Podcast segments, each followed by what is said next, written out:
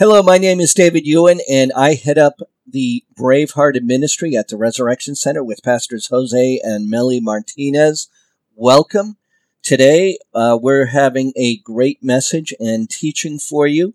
Um, imagine me sitting at the drums, and I'm just tapping away in a confused manner, because I'm not a drum player. I'm not a musician at all. You see, if I were in a band, and I'm not really a drum player, then everyone is confused because there's no beat. But a good drummer, on the other hand, everyone stays together. You see, a band is like a church, and the drummer is the church leader with sound doctrine. Say to yourself, sound doctrine. See, a good sound doctrine, the church stays together. Just like for a good drummer, everyone in the band stays together. Bad sound doctrine, the church falls apart. Just like a bad drummer in a band, everyone is confused and it falls apart. So there's an importance for sound doctrine. So again, my name is David Ewan, heading up the Bravehearted Ministry, and today's title will be No Other Doctrine. So what we'll do today are five things. I'm going to do five things. The first one is providing the definition of doctrine. The next thing is we'll read and understand First Timothy chapter one, verse one through ten. Again, that's First Timothy chapter one, verse one through ten. And number three, we'll have reasons to love sound doctrine. Reasons to love sound doctrine. And number four, we'll discern false Christians of today. Yes, there are people who call themselves Christians, but they're not, because they're false. And number five, we'll talk about ten facts about false teachers. What do I, what do I mean by false teachers? People who try to teach Bible, but what they're teaching is false. Well, today there's no other doctrine, and so we're going to tell you about the ten facts of false teachers so that you can identify them and protect yourself against them. So let me first talk about Timothy. Who's Timothy? Timothy in the Bible. You may have heard of First and Second of Timothy in the New Testament. Well, Timothy has a special relationship with the Apostle Paul, and it shows, and you can tell by uh, reading uh, uh, the two emails, or was it WhatsApp? The Apostle Paul sent messages to Timothy. Well, they're called epistles. These are letters that he sent. Apostle Paul sent two emails to uh, Timothy. One was called First of Timothy. The second one was called Second of Timothy. Okay? In First and Second of Timothy, we see Paul's expectations. Did you hear me say expectations of Timothy? This young church leader is specifically responsible for maintaining Paul's standard of teaching in the church of Ephesus. So uh, Timothy was a leader, uh, a leader of a church in Ephesus, and there was a standard of teaching that the Apostle Paul gave. And so that's what we learn in First and Second of Timothy. But we're going to focus today on First of Timothy, chapter one, verse one through ten. Now I'm going to tell you what uh, the definition of doctrine is. What is doctrine? It's from the Latin term doctrina, meaning teaching or instruction. Okay, you may have heard of document. That's part of a teaching. If it isn't written, it wasn't said. So a doctrine is a set of beliefs or a body of teachings or instructions, taught principles or positions, as the essence of teachings in a given branch of knowledge or in a belief system. Okay? So, as it relates to what we're talking about today, doctrine is teachings and principles. But we're going to steer away from false teachings and false principles. Okay? So, Paul sent two letters or emails or WhatsApp messages to Timothy as a set of teachings and principles. Teachings and principles. Now let's read First Timothy chapter one, verse one through ten. Okay, uh, this is First Timothy chapter one, verse one through ten. So I read, Paul, an apostle of Christ Jesus by the command of God our Savior and of Christ Jesus our hope, to Timothy, my true son in faith, grace, mercy, and peace from God the Father and Christ Jesus our Lord. Timothy, charged to oppose false teachers. I'll say that again. Timothy charged, that means he's responsible for, to oppose false teachers. Verse three, as I urged you when I went to Macedonia, stay there in Ephesus so that you may command certain people not to teach false doctrines any longer. Verse four, or devote themselves to myths and endless genealogies. Such things promote controversial speculations rather than advancing God's work, which is by faith. Verse five, the goal of this command is love, which comes from a pure heart and good conscience and a sincere faith. Some have departed from these and have turned to meaningless talk. That's false doctrine. Meaningless talk is false doctrine. Verse seven, they want to be teachers of the law, but they do not know what they are talking about or what they confidently affirm. That means they don't know Bible. Verse eight, we know that the law is good if one uses it properly. That means true doctrine.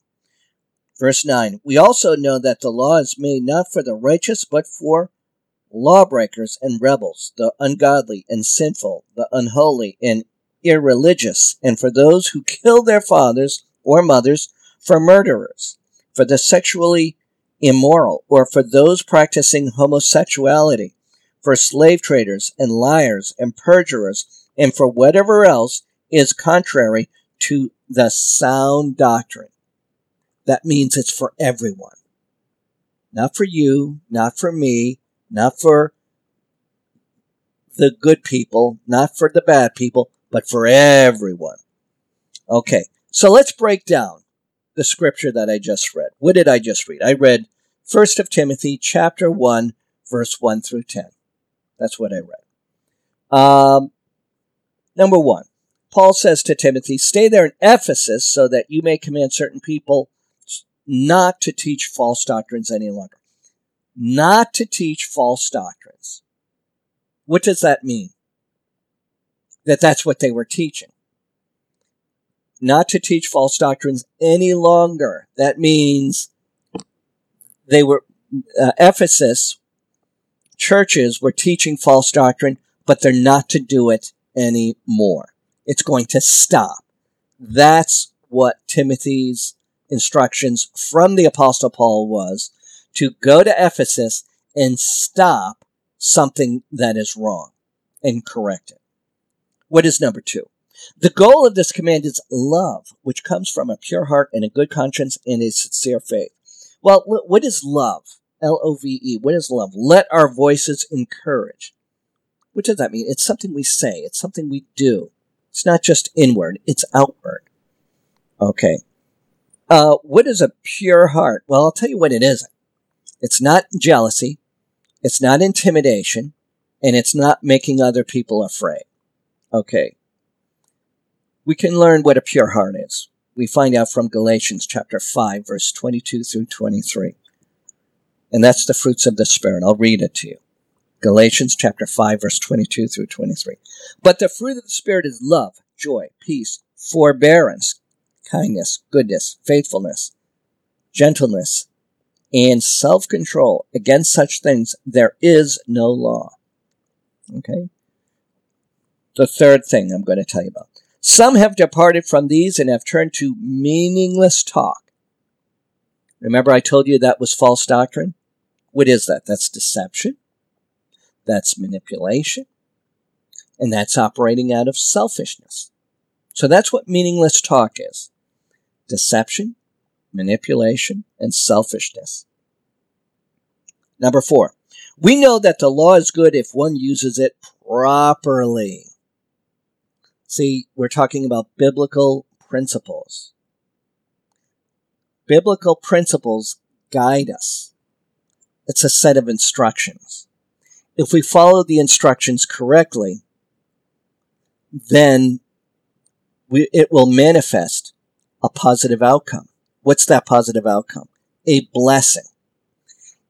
If we do not follow the biblical principles in the way that it is designed or intended to, that will not manifest into a positive outcome. That is something that would be bad. What is something that is bad? Well, one such example is a curse. Do you want a blessing or do you want a curse? If you want a blessing, you want to follow the biblical principles in the way that they were intended. See, that's what Apostle Paul told Timmy, Timothy to do in Ephesus. Teach the biblical principles so that the goodness can come out of it. And what is that goodness? It's the blessings. So with Timmy's, Timothy's success, it manifests blessings. Okay. Number five, we also know that the law is made not for the righteous, people who are contrary to the sound doctrine. We're talking about lawbreakers, rebels, the ungodly, sinful, and unholy, irreligious, murderers, sexual, immoral, homosexuals, slave traders, and liars and perjurers, et cetera, et cetera, et cetera. It's for everyone. And that's why here at the Resurrection Center, we welcome everyone. Because the sound doctrine is for everyone. What we want to do is what Apostle Paul instructed Timothy to do, is to provide the teachings and the principles that come out of the Bible. We also guide you in such a way that you follow these teachings and principles. If you follow these teachings and principles, then it will manifest into a blessing. That's what you want, right? If you do not follow the teachings and principles in the way that you're guided, then it will turn into something bad. One example, out of many examples, is a curse. You don't want a curse. That's what we learn. Okay? Now, I'm going to change our attention to something else. I'm going to talk about what I learned when I was playing Little League Baseball as a young boy. Um... I was very bad at baseball. Terrible. It's something about the hand-eye coordination. I don't, I don't know. But there's one thing that I learned. Keep your eye on the ball. Right? Right? In baseball, that's what you learn. Keep your eye on the ball. Well, in church, and when I say church, I'm talking about the body of Christ. I'm talking about the people. I'm not talking about the building. In church, the ball is God. Right? Okay. There are three reasons. Number one, God teaches us to love. We talked about this before. L O V E, let our voices encourage. That's what Timothy was supposed to do. His voice was to encourage the right direction. Let our voices encourage, and it's done through love. It's an outward expression. It's an action. That's number one. Uh... Let me tell you about the next two items. If you've been to the Resurrection Center, you have seen at the altar, it says, worship the King. And the word King is in capital letters, K I N G. When you look at that, think of this. You'll see right at the altar, worship the King, K I N G. King. Keep in need of God. K I N G. Keep in need of God. Worship the King. Keep in need of God. And what is God? G O D. Good orderly direction. Good orderly direction. G O D. So, if you go to the Resurrection Center, you will see at the altar, worship the King. What is King? Keep in need of God. What is God? good orderly direction. What is that good orderly direction? That's the Word. What is the Word? Well, it's in the Bible. What is it? It's teachings, principles, and promise. So it's a good idea to keep your eye on the ball. And what does that mean? It means to keep sound doctrine. Look to your neighbor and say, sound doctrine. Now, here are the reasons to love sound doctrine. There are a thousand reasons to love sound doctrine, but I'm just going to tell you eight. I'll just tell you eight. Uh, the first one. The first one. First of all, God loves sound doctrine. Sound doctrine flows from God's words and revealed will in Scripture. You see, God gave His Word and sound doctrine so that we could know Him, love Him, obey Him, and teach others about Him and what He's done for us in Christ. Number two, sound doctrine matures individuals and the church. Not just individuals, not just the church, but individuals and the church. As we feed on sound doctrine, we have less of a taste for theology that tickles our ears. That means that meaningless talk, but ultimately leaves us unsatisfied and lacking what we truly need. That means we went down the wrong path. But sound doctrine, which leads us to the correct path, grows our faith and leads us to invest time wisely for Christ and His kingdom by maturing individuals and the church into the image of Christ. And when I say the image of Christ, that means the character and the integrity and the actions and the words that you would see in Christ. You would want to have more of that within you. Number three, sound doctrine flows from the Bible. Uh, I sh- I'll say that again. Sound doctrine flows from the gospel, which is in the Bible. Uh, in First Timothy chapter one, verse eleven, Paul says that sound doctrine is in accordance with the gospel of the glory of the blessed God.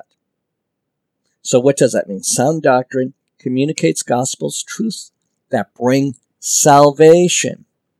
That's what we're here for, to save lives. You don't want to go to hell. You want to go to heaven.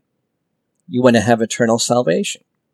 That is the promise that God has given us through Scripture and through His Word. Number four, it leads us to holiness. You see, correct doctrine is tied with correct living, which is what Paul means when he speaks of a knowledge of the truth, which accords with godliness. That's in Titus chapter one, verse one. True doctrine from a holy God produces holy people. See, if we get to know more of what's in the Bible and the teachings and principles that come out of the Bible, and we follow the instruction as Timothy had done in the church at Ephesus, then we become more of an image of Christ, of God. And what we mean by that is we get closer towards that direction. We'll never be one hundred percent, but we could become closer. And that relates to our character, our integrity, our actions, and the words that come out of our mouth. Okay. Number five. It keeps us from false doctrine. See, if you know Bible, then you know when someone's telling you meaningless talk. See, sound doctrine flows from God Himself and is both uncorrupted and is life-giving. Sound doctrine is an anchor of truth which steadies us from being tossed to and fro by the waves and carried about by every wind of doctrine. That's in Ephesians chapter four, verse fourteen. A love for sound doctrine will be a shield of truth against lies and doctrines of the enemy, which are rampant today, even in today's modern churches. Number six, It leads to action. Hearing the truth of Scripture taught clearly will exalt the mercy and grace of God, which will cause us to be thankful and obey His commands. And there is a commitment that you see from people who are faithful to what is in the Bible, faithful to the intended actions of the Bible. That means going to church. Um, and also speaking the word. And that brings us to number eight. Or I should say, uh, number seven. It is a love for Jesus himself. His preaching involved communicating doctrine that would proclaim who he is and how his followers are to live in relation to him and the world.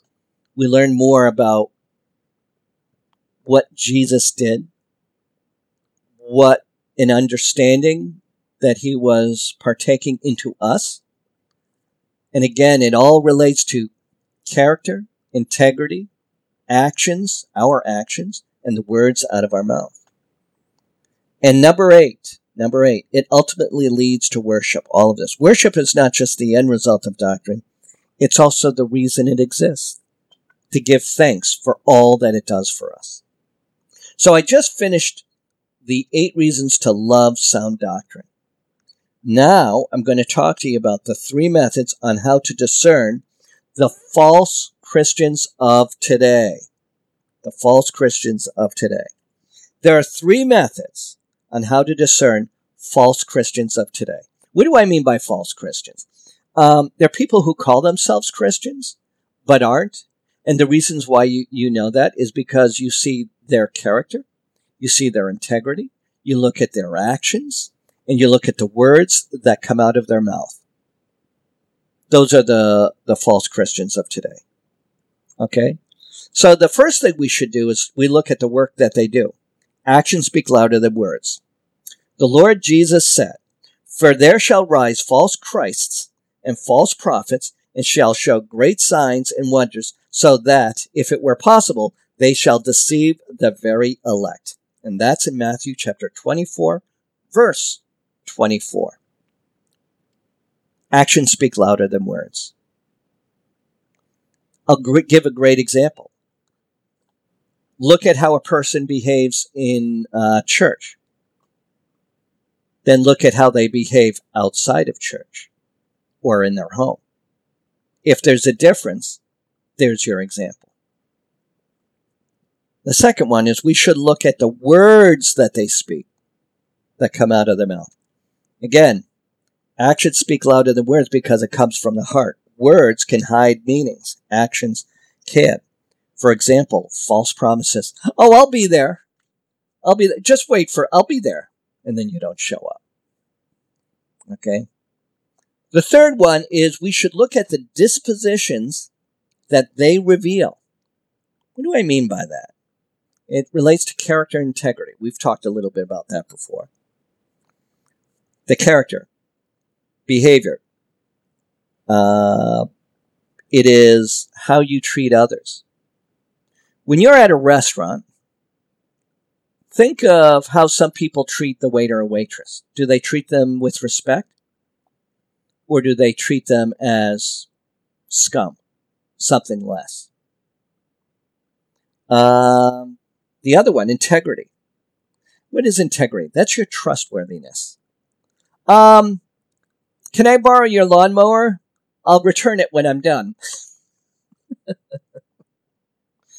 uh, okay. Um, the next one. The next one. We've done uh, three methods on how to discern false Christians of today. That's what we're done with. Now we'll talk about the ten facts about false teachers. Okay. So the scripture gives us some important information about false teachers. I won't read the scriptures. There's a lot of them. I'll just make reference uh, to them so that you know that what I'm saying comes from scripture. But here are the ten facts about false teachers. Number one, false teachers are skilled at presenting themselves in a positive light. That's in Matthew chapter seven, verse fifteen. That means, uh, the glory is all me. Shine the light on me. I'm great. Follow what I do. Number two, they have a form of godliness, I put air quotes around that, using scripture, including some truth with their own error. You'll see that in Second Timothy chapter three, verse one through five. So what does that mean? It's twisting scripture to benefit their own agenda. Number three, they're often powerful individuals, and Satan is usually behind their popularity. Matthew chapter twenty-four, verse twenty-four. If a person is leading not because of the teachings and principles of the Bible, but more because of their popularity, that's a red flag. And charisma is not the kind of thing to follow. It's the Bible and the teachings and principles that come out of the Bible. That is what to follow. Uh, number four, they cause divisions, especially with Christians who recognize their errors. Romans sixteen, seventeen. That's Romans chapter sixteen, verse seventeen. And also Galatians chapter one, verse six through ten. So what I mean by that is they categorize people between good and bad. Us and them. Our side and their side. And we live in a world where division is quite popular. That's a red flag. Uh, number five, they have followers. Second Corinthians chapter eleven, verse three through four. Uh, First Timothy uh, chapter four, verse eleven. You see, we should never assume that a teacher's popularity is a sign of anointing from God. Okay, so thank goodness I'm headed in the right direction. I'm not popular. So, thumbs up there. Uh, number six, they secretly introduce their false beliefs, hiding their errors with convincing explanations. And that's in Second Peter, verse two, uh, chapter two, I should say, verse one. Again, that's Second Peter, chapter two, verse one. So what do we mean by that? Those false teachers are banking on that you don't know Bible. And so they can create their own version of the Bible and have you believe it. Number seven, some will even claim to be the Messiah. Matthew chapter twenty, uh, twenty-four, verse five. God sent me. I am here for you. That's not what you should hear. What you should hear is something, I received a word from the Holy Spirit to share with you. So it's not, I'm the Messiah. It's the Messiah has given me the word so that I can share it with you. But I'm not the Messiah. Number eight, false prophets are forerunners to the Antichrist, drawing people away from the truth. That's First John, chapter two, verse eighteen. So what do we mean by that?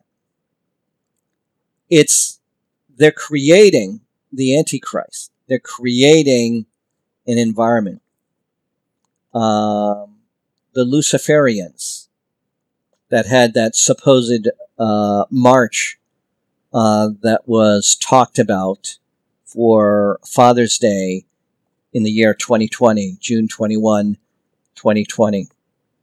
It's, it's that kind of thing. Uh, number nine, they redefine Christ. Second John, chapter one, verse six through eleven. Second Corinthians, chapter eleven, verse four. What do I mean by re- they redefine Christ? Christians follow Christ, but a false teacher will define Christ in a way that is not really what is intended or understood from the teachings and the principles of the Bible. They they create their own version of Christ, a, a, a fake clone with modifications to satisfy their own benefit. And they say, follow Christ. But what they're saying is, follow this false Christ. And number ten, they seldom have biblical lifestyles. Second of John, chapter one, verse six through eleven. Matthew, chapter seven, verse fifteen through twenty. What do I mean by they seldom have biblical lifestyles? It relates to their character, their integrity, um, their actions, and the words that come out of their mouth. So what have we done? We've talked about the ten facts about false teachers. The ten facts about false teachers. So remember, worship the king. What is king? K I N G. Keep in need of God. And what is God? Good orderly direction. And what is good orderly direction? That comes from the word. That's the teachings and principles from true doctrine that's in the Bible. And it is done with love. And what is love? L O V E. Let our voices encourage. That's an action, an outward action. So not only do we understand the teachings and principles that God has bestowed upon us through the Bible and through his teachings and his pre- and the preachings that we hear, but also what we should be sharing with others. So today, our title has been No Other Doctrine. What we've done is we've defined what doctrine means. Uh, we read and understand First Timothy chapter one, verse one through ten. We talked about the reasons to love sound doctrine. We talked about how to discern false Christians of today. And then we also talked about the ten facts about false teachers. Remember to worship the King. What is king? K I N G. Keep in need of God. What is God? Good orderly direction. I thank you for joining me. I bless you all. My name is David Ewan. I head up the Bravehearted Ministry. Join us at the Resurrection Center. The Resurrection Center has Sunday services at ten sixty Worcester Street, Sundays at noon, and Bible sessions Wednesdays at seven. My name is David Ewan, and this is the Resurrection Center.